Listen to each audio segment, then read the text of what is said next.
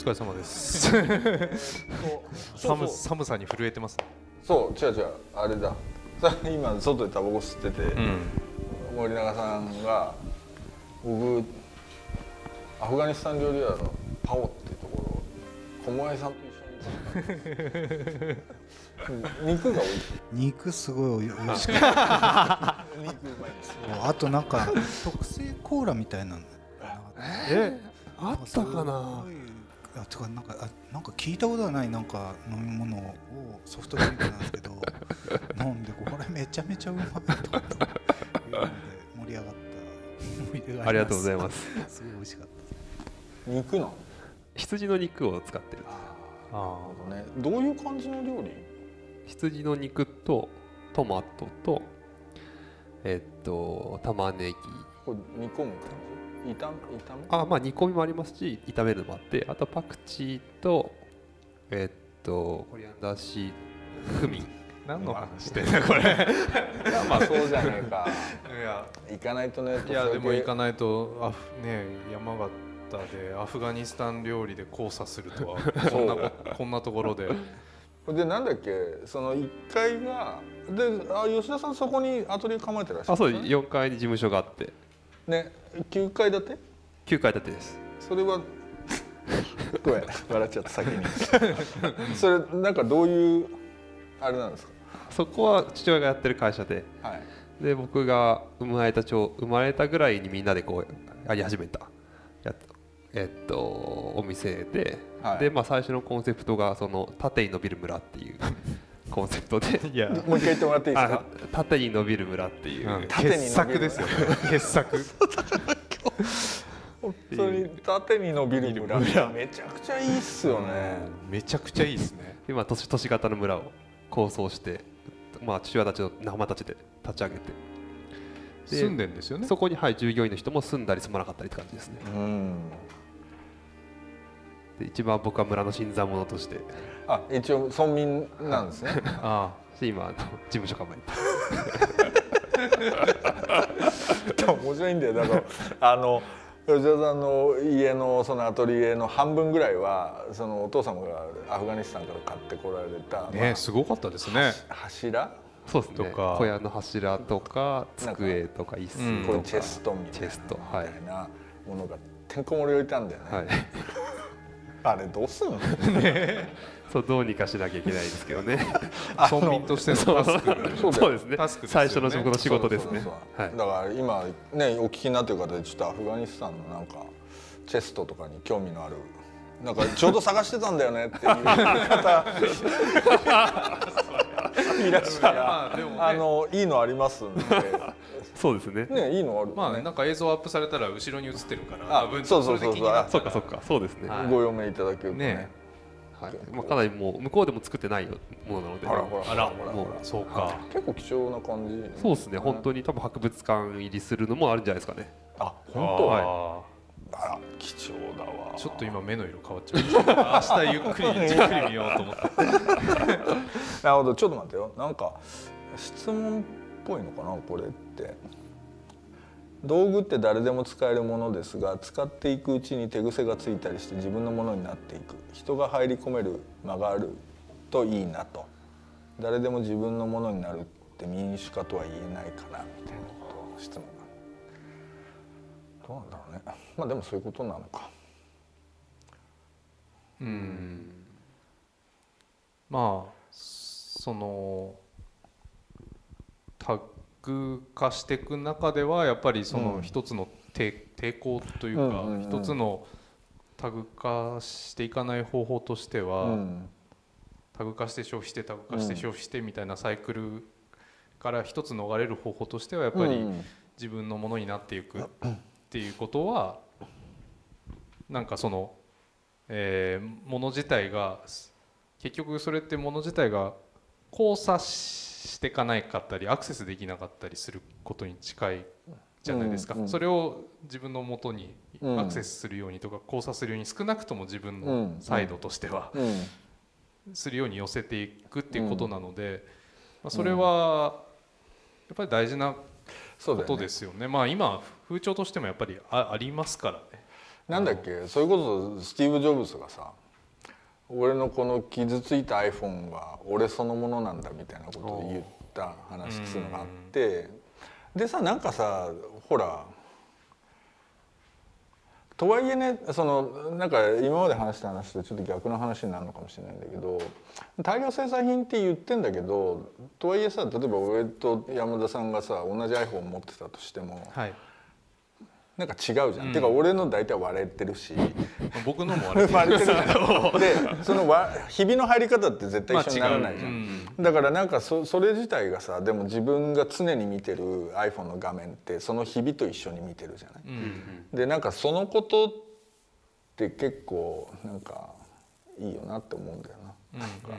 そうだからなんかまああとはなんかそのやっぱりその一個す最近のそその世の中的な考えで言うとそのものを作っていくっていうかさ要するにこう100%のものをビルドしていくというよりは例えばそのメンテナンスするとかさ、なんかそういうものの面白さみたいなことっていうのってなんか結構よりそっちに価値観が動いてるっていう風な気はしたりするのね。でその時に何て言うんだろうそのものっていうのが結局そんなに別に所有っていうことでもなくて誰かが直して使ったものを自分でそれこそその奥村さんがおっしゃったみたいにそのただもしかすると自分を通り過ぎていくだけであるっていうふうななんか感覚みたいなものっていうのはなんか面白いなって思ったりするんだけどどうだろう？その辺なんか思うとかあったりします？その修理するとか。そうですね。えーっとなんか僕あんまそもそもその自分が使ってるふ筆とか道具とかにとん頓着がなくて、あそはい、で割となんかその、まあ、要はものを僕にとってはその何か作るための一つの条件みたいなところなのでなんかそれがこう変わると、まあ、例えばうそっかそっか。パソコンだって筆記用具の一つだと思うので、うんうん。まあ、筆で書く筆致だとこうなるしパソコンで書くとまあ手垢が抜けて綺麗になるよねみたいなぐらいの話だなと僕は思ってはいるんですけどその、まあ、修理修理か。まあいいや。大丈夫。すいませんあの俺なんかねじゃあ今日今日はねなんか吉田さんにいい話聞いてそれはちょっと残る話かなと思ってるのはその手間と暇っていう話をされていて、あその話してもらっていいですあか分かりました、うん。僕はその、えっと前住んでたところであのフィールドワークしてた時にその地域の9その当時92歳ぐらいなんで今96歳とか、うん。それぐらいだと思うんですけどそれぐらいのおじいさんが、まあ、道端でほうきを作っていて、でうん。まあほうきといってもその絵がついてるようなほうきじゃなくてあのほうきの先っぽだけみたいな木を束ねただけみたいなほうきなんですけどうん。それをほうきをまあ作っていて、うん。で彼はまあそう自分で車を運転して山にそのほうき木を取りに行ってでほうき木をまあ天日で乾かしてまあ作ってるんですけどうん。でまあそで彼とずっと話していく中にまあそのえっとまあもちろん自分も手間手間かけてるしえっとえ暇をかけてるみたいな話をしていてでその暇って何なんですかみたいな。その暇って意味は全然分からなかったんで暇って何なんですかって言ったらこの、えっと、ほうきの草を、まあ、ついてる状態で取ってくるんですけどうん。それをこう、えっと、取る時に自分の手でこう取らないんで、えうん。天日に干して、えっと、葉っぱを落としてるんですよね。うん。でそういうその自分じゃないその、まあ、人間ではない何かとか自分じゃない何かを使って仕事をさせていることを、まあ、暇を使うっていう表現をしていてで、まあ、彼はその時にそのあれ暴れん坊将軍を見て あのひ 暇を潰してるんですよ。でその間太陽に日を当てて太陽が働かせてやってるみたいなのが言っててああすごいこれはまあそういう世界観で生きてるんだなと思ってちょっと僕が僕にはない概概念だったんですよね。いやハッとしますよね。その手間暇かけて作るみたいなことのその暇そう。ってね、うん。そうまさにそうだなと思う,、思うんですよね。だから、共作してるわけじゃないですか。太陽と共作してたりするわけですよね。そだから自分ひ一人で作ってるわけではなくて、ううん。まあ、手間をかけて作ってるわけではなくてやっぱりそこで暇をかけて作ってるなんかそれがなんか手間暇かけてうん。ものを作ってるってまあなんか丁寧だったり細かかったり一生懸命だったりまあなんかいろんな意味があると思うんですけど、うんうん。なんか今日ハッとしましたね。その意味が本当解けたなというか。そうそう。そう。だからなんかそのやっぱりいろんななんていうのち力がこう作用する中でそのものって今例えばなんかじゃあ木で何か作ろうみたいな話ってさ別に木が育つのは木の力であって、でそれもまた要するに雨だったりとかその日差しだったりとかっていうふうなことでできてるわけで。でそれその木自体を作るっていうことはできないわけでみたいなところからさ、いろいろさその、まあ、さっきからそのある種の条件みたいなこととか環境っていうものとか、要するにそこにおいていろんなそのそれその環境自体が一種の力場みたいになってるところの中で、まあ、それをこうなんていうのかなこう、まあ、準備はするんだけども、じゃあ日が当たるところに置いてあげると火がある種そこに働きかけみたいなことの中でそのものっていうのがこううんうんなんか作られていくっていう風なのは今の言葉で言うとオープンイノベーションみたいなことになりますよね。いやここでい。きなりカタカナ出てくるとなんかすごいいですね。自然まで使ったそうそうそう。だからでもさそこってなんかそのコラボっていうふうに言ったけど、まあまあまあ。結局やっぱりなんつうんだろうな。こうなんかもの自体がそういうふうに実は開かれてるものなのであるっていうふうな。でそそれがこう、工作する場をあ作ることによってそれが実はなんかこう可視化されるっていうかその感知されるみたいな。なんかそういうなんか感じがすげえすんだようん、音とかもそうですかね。なんかなうん。なんかわかんないです。空空気と作ってるんですかね振あ振動みたいな振動みたいな。そうんだよね。うん。そう。だからなんかどうどうどうなんかその話。結構あれですよね。なんか新雑貨論で出ていただいた作家さんってなんかあの作品にするつもりとかにあんまり興味ない人が多かったじゃないですか。そう。で少なくとも出目に全く興味がないみたいな出ていく側にはあんまり興味ないっていう話があってでそれ多分そのその中に多分自然の営みとかいろんなものがその作るプロセスにこう関与していって自分でも想像していなかったような世界にこう到達する瞬間うん。ここにうん。目的が一番あって、うん。それさえなんか感じられれば、うん。あとなんかそれが売り物になるとか、うん。形になるっていうのはなんかまあしょうがなくやってるみたいなところ。うん、あるいはなんかそそれがえ実はかけでしかないっていうかその一応なんか作ろうって思うこと自体はなんかそのゴールじゃなくて実は起点であって、まあ、それが発動しない限りその太陽が働きかけるみたいなことが起きないわけだからなんかなんかうんだからなんか作品作るっていうなんか作品つうかなんかなんか作ろうみたいなことを思うっていうのはなんかそのとりあえずその場を用意するっていうふうなことをしてみようみたいな話のようになんか感じられるんだよな。うん。多分物自体に多分価値があるわけじゃなくて、うん。物があったそのセッティングそのもの環境がなんかおそらく人間のなんかある気づきとか何かをディレクションしてくれるっう、うんそういう存在なんだろうなっていう感じですしです。でなんかわかんない。なんかそれが明らかになることによって自分の居場所が分かるみたいなことがあるのかな？なんか物を作るみたいなことって。なんなんつうんだろう。その自自分いや分かんないけど。ちょっと適当に言ってみて。そうですね。それっぽいこと言ってみただけだけど。まあ、なんかその自分の限界みたいなのがやっぱ分かうん。分かるっていうかそれがまず自分で直視しないと、まあ、そういう作り方にならないうん。し一回絶望しないとそうならないうん。と思うんですけどなんかあとあとそう僕そういうつ条件設定みたいなものの作り方で結構僕が面白いなって思ってるのはその条件設定さえすればいいわけなので作る主主体が僕じゃなくてもいいんですよね。そう。だよね。うん。でそれ結構やっぱ面白い話だなと思っていて、でだから要は僕なんかで言えばそのクライアントに作ることを教えてるっていうかその任せてるみたいな話になってきてあそっかそっかで要はそれが誰でも作れるみたいな話になってくるんですよね。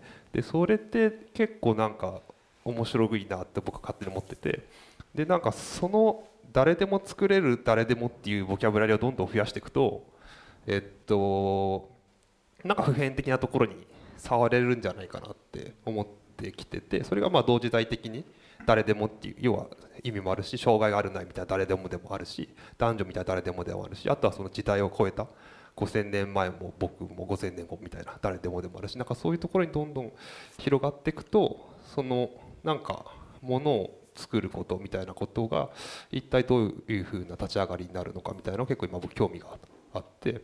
なんかそういうことをやってるみたいな。なんかそれなんかやってるじ実例みたいなことってなんかある？今今言ったような話の一個サンプルになるようなものって、ああでもそのえーっと最近だとえっと今デザイナー何人かと一緒にうん一つのものを作るみたいなことやってて、まあ。えっと要は同じ職能の人がたくさん関わるみたいな一つの媒体で 何してんだ。それは何どういうことだ？えっと要はそれってなんていうんですかね。バンドみたいに役割が違うわけじゃないんですよね。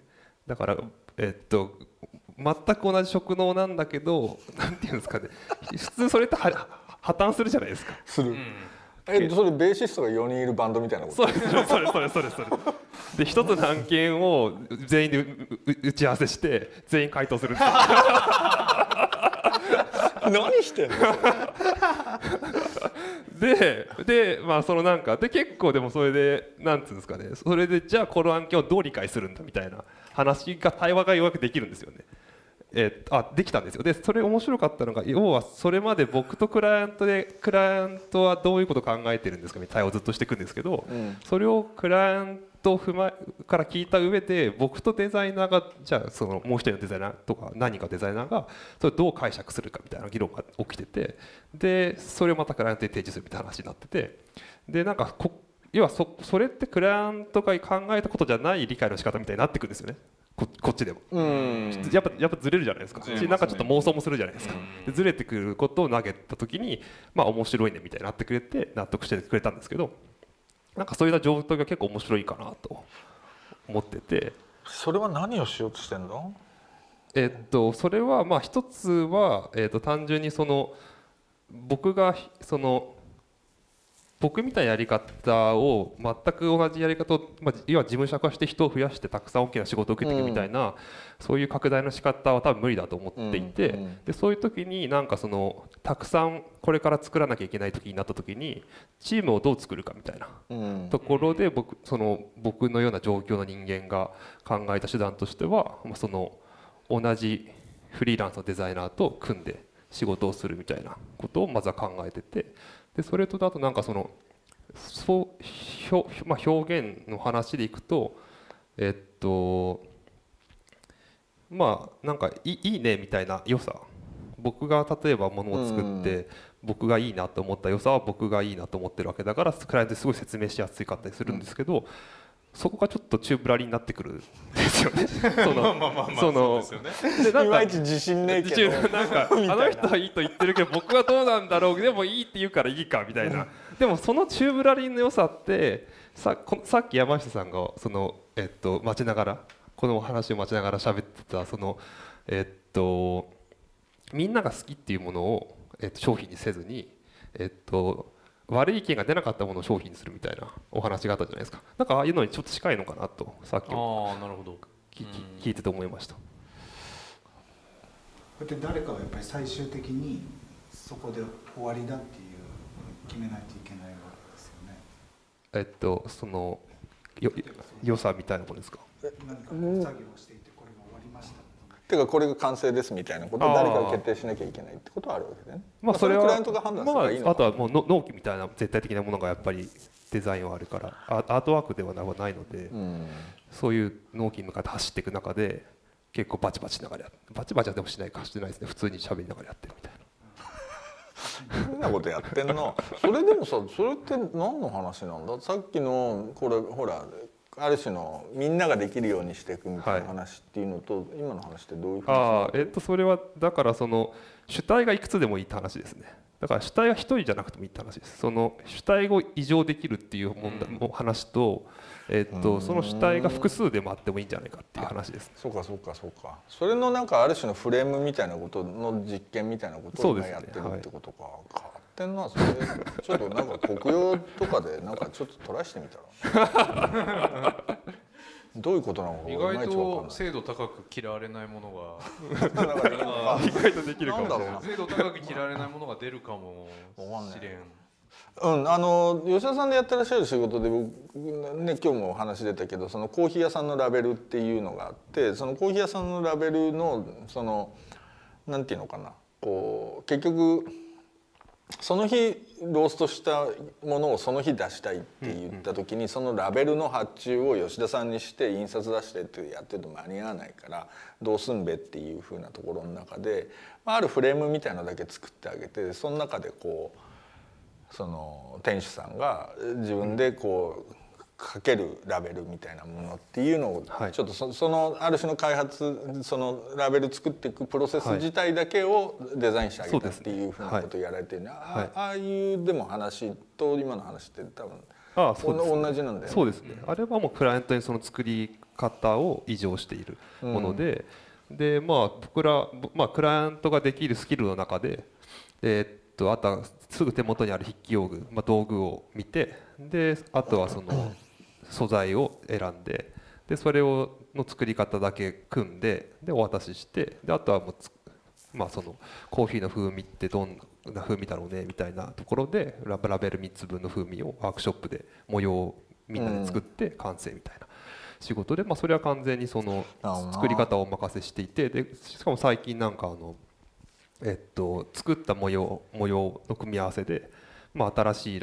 模様を僕だったらこう作るんじゃないだろうかみたいな解釈で新しくラベル作って僕に対して「これでいいですか?」って聞いてきてくれて「いいですいいですね」って言って仕事が終わったんですけど。だから、まあ、そういう感じになりますよなんかそのやっぱりクライアントなんだけどななぜか依頼してる僕に決済権が異常移っていて 僕僕にその決済、まあ、僕は決済しないとそうそういかないみたいなちょっと面白いなと思って点灯してるなと思って。あります。それってなんかあの多分今もの作ってる企業の一つの方向性ってそのマスターマスカスタマイズみたいな方法があるわけじゃないですか、ねうん、まあ、例えばナイキのエアマックス90だったらここのパーツここのパーツととかって全部色変えたり素材変えたりみたいなことがユーザー側に何万通りっていう選択肢が与えられるみたいな世界が、まあ、もしあまねくいろんなメーカーができるようになったとした時にそれってなんかユーザーにとってどういうこうハッピーな状態ものとの関係性がなんかもう一度楽しめるのか、うん、あるいはもっとなんか 地獄のような世界が待っているのか、うん、でどうどうなのかなっていうのはちょっと素朴な疑問としてある。んですけどねどうですかねそのあたりとか？どう思う？そうですね。まあでもなんかその要はそうやって自分だけのものを作るみたいな話ですよねきっとね。うん、だからそこな難しいんだよな。でもなんかでもまあそのあどうなんですかね自分だけってあれ、僕ああいうのって本当決められなくなっちゃうんですよね。うん、それもそうだと思うし、あのなんというか終わりがなくなるというか、うんうんうん、なるほどなるほど。そのなんかわかんないんだけど。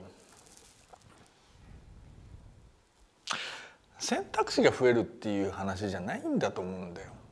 そうそうそうマスカスタマイゼーションの本質みたいなことってていうかマスカスタマイゼーションっていうのはそういうことなのかもしれないんだけどなんかさなんかそのなんか不確実性みたいなものをいかにそこに入れ込めるかっていうふうな話のような気がしてるわけね今のその話ってさ。でそれと多分選択肢が例えば11万通りありますみたいな話ってって実は不確実性はないわけだよねその中には。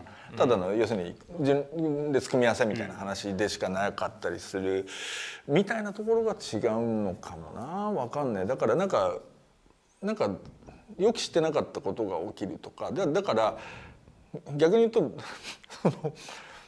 一人一人ずれちゃえばいい。順番 つまり俺に買ったもんはなぜか森永さんが作ったやつみたいな話になると やばいですね。これみたいな。面白い。うんみたいな。そうっすね。いや違うとまあで思うけど。もだからそうそういうことは結構あの大事な気がしててあの物との縁とか言うじゃないですか、そうだねでそうそうそうそう出会いみたいな話とかってそうそうそう意外とそのそんなにこう吟味して、もう頭を悩ませて好き好んでみたいなことじゃないことの方がやっぱり多いじゃないですか。その多い物との出会い方とか所有の仕方とかも。だからまあその全部そのその人が決めるというかそうなんです決裁権の話はうちょっとあの違うんだよね。うん、変えた方が面白いのかそうそうだから自己決定のその度合いを実は減らしてるって話のような気もするわけ。なんかそうそうそうそうそうフィルターバブルを外そうとする方向ってことですよねある意味ではなんか。こうそうだと思う、うん。そうだと思う、そうそうそうそう。そうだからなんかそこに分かんないけど分かんないけどお日様に委ねとけっていうところを入れると、お日様の機嫌によってその出目が変わるみたいなことが起きるわけじゃない。だからなんかそういう不確実性をなんかいかにこう入れていくみたいなことなのかなってどうですかね すげえいいリアクションしている。そうそうそう。そうそうそう、うん、だからなんか、楽器とかもねその不確実なんか、まあ、楽器はそうかもね。ね不確実性の、ね。思い思い当たるようななんか楽器の所有の仕方っていうのをうん。感じてて。あのドラってあの来ましたドラ。ドラ。そうなんか面白いんですけどこう今の僕たちの考え方だとこう音楽家とか楽器って自分で持ってるううん。ん。はい。でもドラってそもそも1台じゃなくてみんながそれぞれのパートになって初めて音楽になるからそうか。絶対一緒に保管しなきゃいけない。あそのガムランみたいなうんの場合だよね。うん。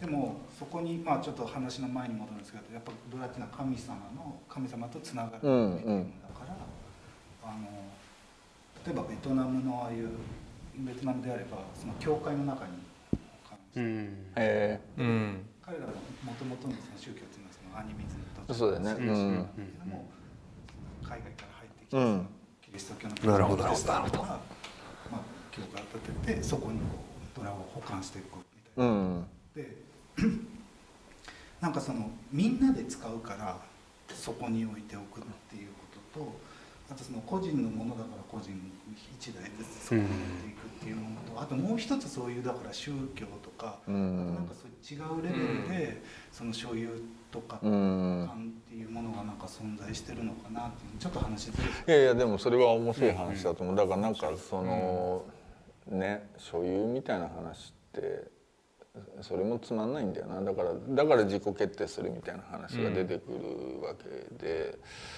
でも自分の身の回りにあるものってそんなに自己決定しないわけじゃないつまり子供の頃育つ家のテーブルは親が選んだものだし、だからそその中で育つわけでしょ。でまあもちろんなんかわかんないけどなんかほら本当は気に入ってないけど奥さん買ってきちゃったからしょうがないかみたいなものとかも。別に吉田さんがそうだって言ってるわけじゃない。でっていうかなんかあるかもしれないし、っていうかなんかそのなんつうんだろう結局それは自分のなんかこう生きる上での環境的条件でしかないって思うと、うんなんて言うんだろう別になんてそこに対してどうアダプトするかみたいなさっきそれは道具っていう話でもそう言ってたけど、みたいなことなのかな？どうどうなんだろうね。だからなんか俺もそもそもなんて言うんだろう。なんかすげえこれが俺のものだみたいなことで、うんなんかこうなるみたいなのっていうのがさなんかあんまりよくわかんないなっていうふうなところもあってなんだろう。山さんとかでも結構ほらコレクション的にさいろいろ物買ってんじゃん、あれってほら例えば死んじゃったらどうするつもり？変な話。あれ自分と一緒に燃やしてくれとかって思わないでしょ別に。いや思わないですね。だって適当に誰かに好きそうな人に渡したりとかって今でもそういうたまに今でもしてるでしょ。結構渡してあます。へえうん。なんかあのうん。あのあと今回のこの一連のうん。あの皆さんにいろんなお話を聞いて余計なんか通り過ぎていくようにしようかなみたいなことはやっぱりあのもちろんあのそこがやっぱり、うん、通り過ぎてることに意味があるんだなっていうのがなんか持っておくとか所有しておくとかコレクションしておくことって思ってたかもしれないですよ。もうちょっと。うんうんだけどなんかいろんな人から話を聞いていくとやっぱり自分もどちらかというとそんなにじゃあずっと持っていたかったとかってうん。意外とそこまでなかったうんなというか、ううん。ん全部が全部っていうことはととてもないなとう思って。ん。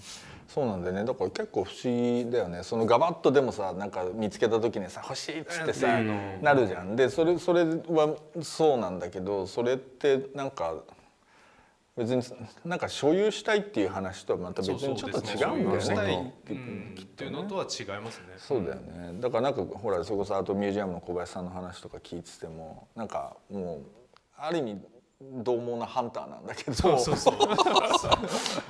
猛なハンターなんだけどなんか別になんかそれをすげえなんかこうなん不思議だよね。あのなんかこうなななでもそれってそれこそその塩木さんが言ってたみたいにそのなんかいいなと思う枝を拾って持って帰ってみたみたいな話って、その枝を所有するって話ではじゃないんだよね。ないですよね。なるほどなるほど。それはでも何何をしてるんだろうね。不思議だねその話やっぱり。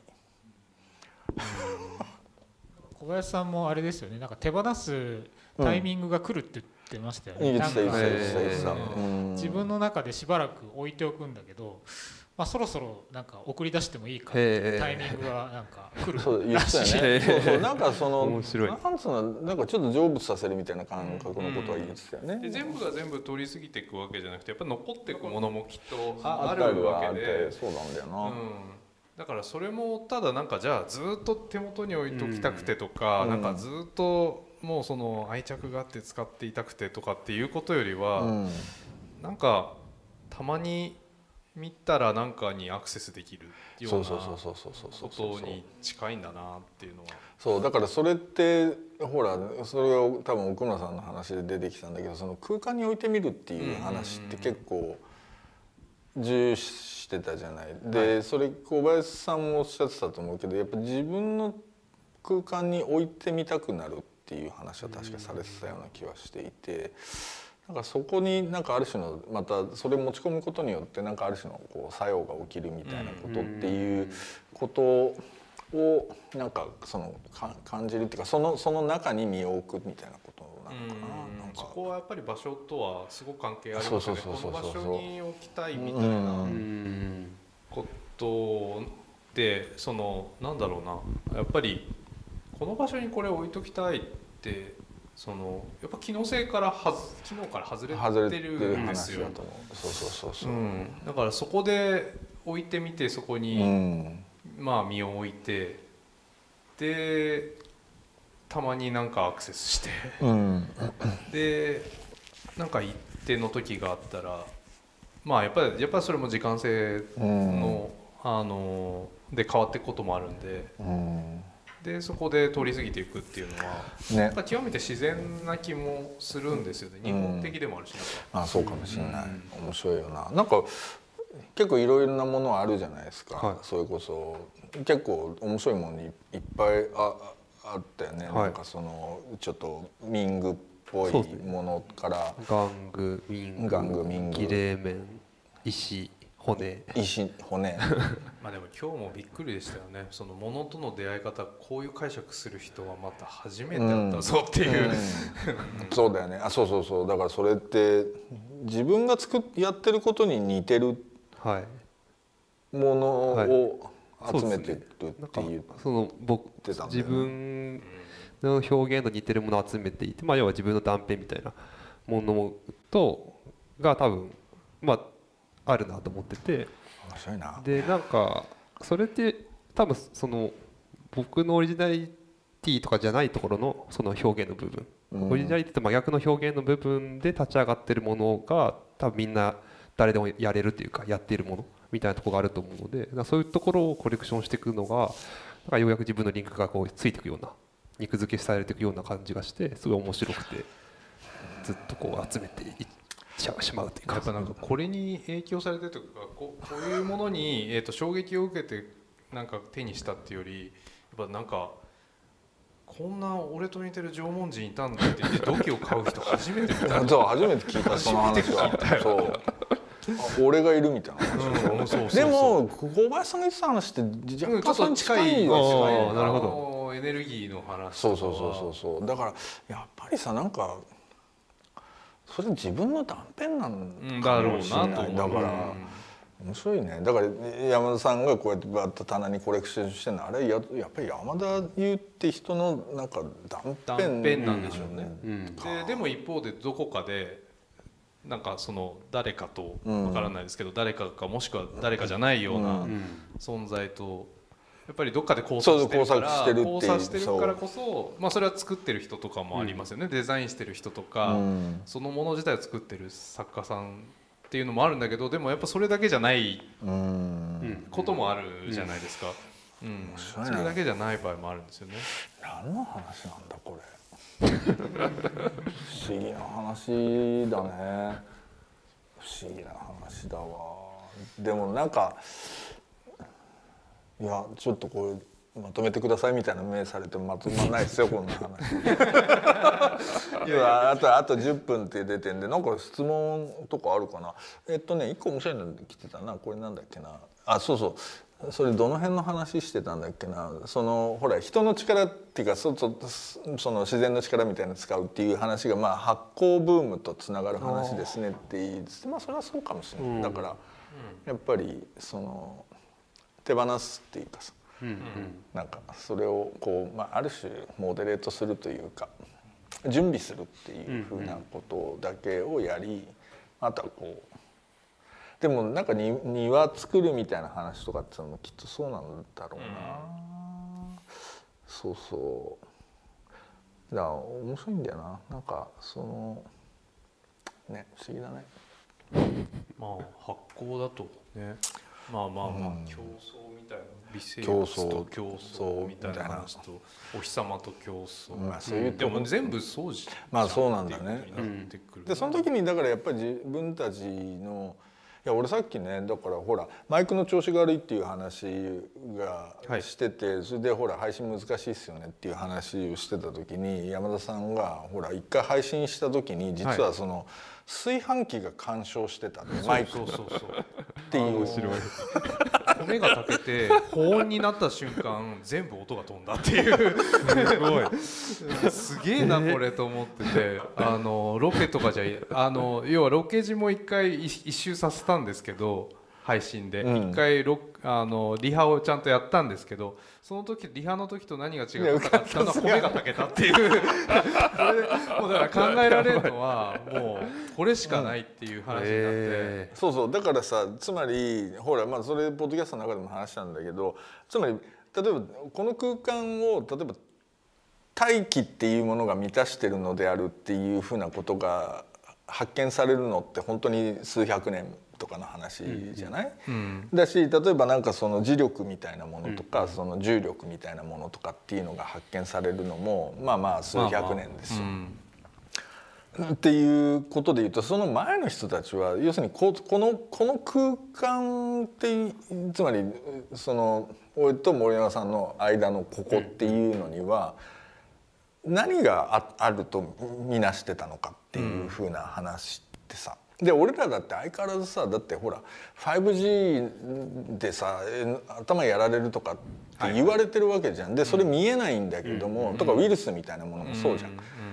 だから完全に俺らは見えないんだけども存在はしてるって言った時にここのこの空間ってなな何が起きてるんだっていうのをどう理解するのかみたいなことってさなんかやっぱ難しい難しいっていうかなんか俺らとは少なくとも全く違う多分理解してたっていうことで,、でそこはなんかほら自然になんかぬぬかみそが発酵するようなことが起きてたりとかあとほらさっきなんか亀の中にこうなんかいろいろですね。そうそうですね愛を立てようとして失敗したっていうのが置かれてたけど、寒くて立てなかったのかで それってでも進まなかったっていう、多分温度湿度みたいなこととかが関与してってそれがある種こう急にアクティベートするみたいなことが起きるわけじゃない、でも今だったらまあそう説明できる、うんできるんだけどでも昔からそれをやっていったわけですよね。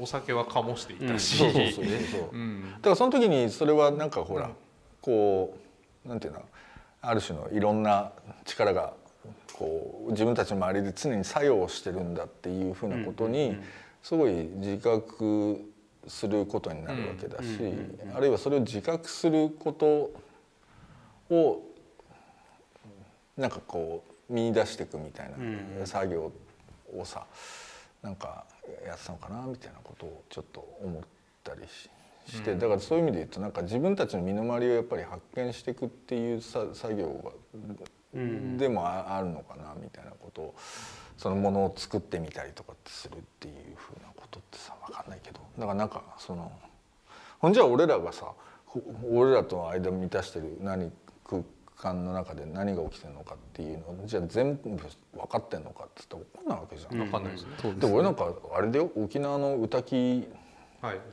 で撮影してたら本当にカメラ動かなくなすごい。炊飯器レベルの話じゃない。です本当に動かなくなってでこれはいかんってなってちょっとちゃんとあれしようっつってちゃんとこうなんかあのやったら動き出した。すごい。みたいな話ってあんじゃん。ででででそれはまあなんかさ別に「おい」みたいな話でもいいんだけど、とはいえその何かがこう作用し合ってるっていうふうなことの中にやっぱりいるわけじゃん俺らはさ。それをだからね神と呼ぶのかそう何と呼ぶのか精霊と呼ぶのそれがか。乳酸菌なのかもしれない。そうそうそう。発酵においてはね。そうそうそう、で何と呼ぶのかわかんないんだけどただやっぱりそれはつ常にダイナミックに動いてる空間であり、その中に俺らはやっぱり身を置いているっていうことってやっぱりそのナウイルスみたいな話でもやっぱそうだった気はするうん。そうですね。わけ。でななんか全然もうだんだん俺も疲れてきたけど歌話っぽくなってきたけど あのそう昔江戸時代のそのほらアマビエみたいなのってあるじゃん。はい。はい。はいはいであれってなんかね俺その聞いたところによるとああれだけじゃないんだって。だからー。つまりねなんかああいうその妖怪に見立ててなるほど。なるほど絵を描く。っていうかそのうん当時だと何なんだろうな、えっとコレラじゃないしなんかまあそういうのが例えば江戸時代とか流行った時にまあその自分たちでなんかそそそれを書いてうん。お札にするみたいなこととかをやってたしでそれワークショップみたいなことやってたっていうんだって、だからなんかそういうさなんつうんだろうな。やっぱこう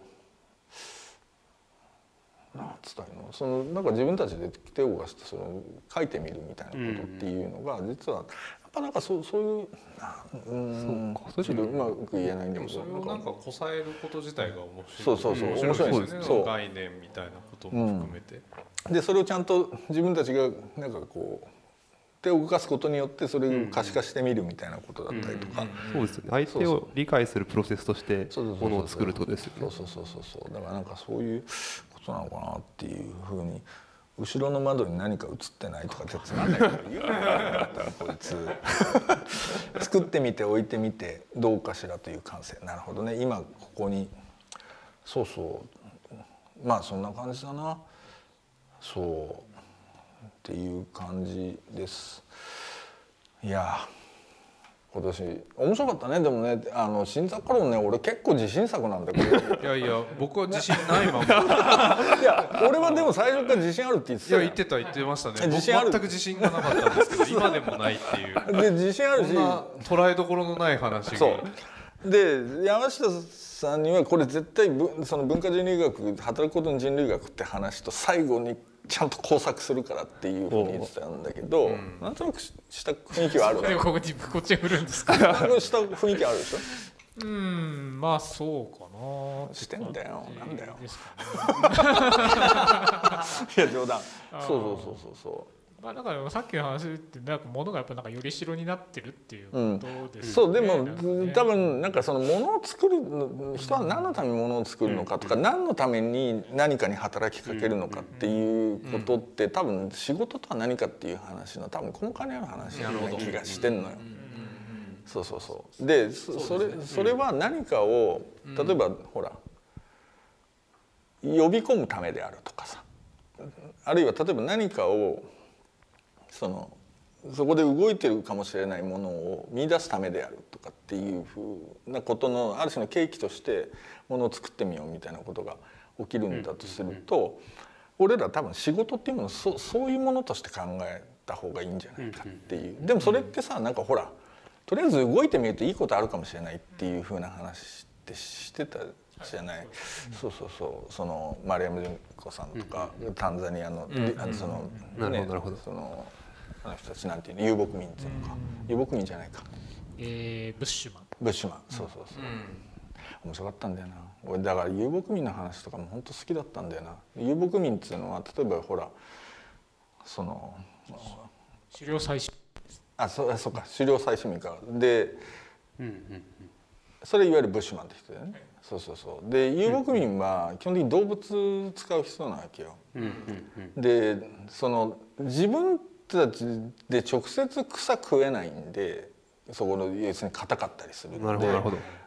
ヤギとかに食わしてそれをフィルターにして そこから栄養取るっていうことをやってるわけ、じゃあ遊牧民って。父とかってそうそう乳絞ってとかってそうだからなんかその世界からある種はあなんか自分たちが恵みを得るっていうことをそれこそなんていうのかな人人人じゃないな。他者他者っていうかはい。なんか違う生き物を使ってそれやっていくみたいな。そういう意味で言うとそれそれがいないと自分たちはその世界との関係なるほど。っていうかその中に身を置けないみたいな話でさ、なんかあでもなんかそそういうだから面白いですね。面白いんだよ。それをフィルターと捉えたら、うん。そうそうそういやそうですよより白だと捉えたら。そうそうみたいなことでもあってなんかそういうふうにしてなんかこうなんかそうだな。いや面白かったな。まあとりあえずあれですね。今年はありがとうございます。ということで、まあ、ちょっと来年あるのかどうかっていうのは。本当ですね。ありますよ。ありますそうあんの？ありますありますでやろうとは思ってるんでそう。えあのまた続きやろうと思ってますけれどまたとりあえずね年明け一回その、なんだっけ縦に伸びる村。いやぜひ。でみんなで縦に村に。あうがに一回一回見に行かないと。で見に行きつつ肉をねね。羊肉をアフガニスタン料理屋でまあちょっと今会食するのがちょっと問題になってるので、まあ、ちょっとどうするかちょっとまあまあそうですね。来年落ち着いてね。ね、うん行きましょうというわけであのまだあと5回目6回目はこれから公開になると思うんですけれどもあの楽しみに。結構話しちゃいましたけど絶対面い白い。やすげえ面白い6回6回のそのラストスパート感感すごい。はすごいそう。だからそのぜひ聞いていただきつつまあ来年以降またちょっと。一応なんだっけ「ポストコロナ世界の雑貨の行方」ってタイトルだったんだけど。前 そういう話したな。したした。というわけであのちょっと待って。えーっと今日お世話になった方でいうとこちらの館長さんもいなくなっちゃったんだよね。菊池さんって方えーっとありがとうございましたっていうのと今日ちょっとあの僕らポッドキャストの収録をやってからこっちに移ってきて飯食う時間があんま取れなかったところ、まあ、ケータリングっていうかね、あのやっていただいたんですみませんご紹介。あえっとご飯を作ってくれた野形食堂のリトさんです。あ、まあ、せっかくだからちょっと入ろうか、形食堂のニトです。えーっと今日はなんだっけ？えーっとイノシシ肉のはい。ハンバーガーっつうのを作ってくれたんですよ、そう違ったっけ？そうイだノシシ肉のハンバーガー作りました。あとそれこそお話に出てた発酵のえっ、とニンニク、はいはいはい。野上赤ニンニクという伝統野菜をえっ、と冬の間発酵させたものをマヨネーズに混ぜて調味料にしたものを今日食べていただきました。あとはい。自家製キムチも。あ自家製自家製キムチとそれも発酵食品あとなんだっけ温泉に詰めて取った塩みたいな。ああ面白かったあれ。いやいや塩あのちょっとミネラル分が多い。そうそうそう。っていうことでありがとうございます。ありがとうございました。はい、っていうわけで、まあ、あと今日配信ちょっとあの大変だったですけどいつもあのやってくれてる国庁舎の、えー、と 宮野川大先生とあと映像は真鍋大先生真鍋ゆり大先生ということでお疲れ様でございました。ありがとうございます、まあ、というわけでまあ皆さん良いお年をお迎えくださいっていう。あ明日でもね森永さんと吉田さんちょっと山入って フィールドレコーディングしなきゃいけないんで。そうだそうだ。そうだそうだこの雪の積もった山の中に。入るいやすごい そうですね。ごいやれるというわけでことやりましょう。はいというわけでどうもお疲れ様でした。今年もお世話になりました。ありがとうございました。ありがとうございました。じゃあ見てる皆さんも良いお年をお迎えください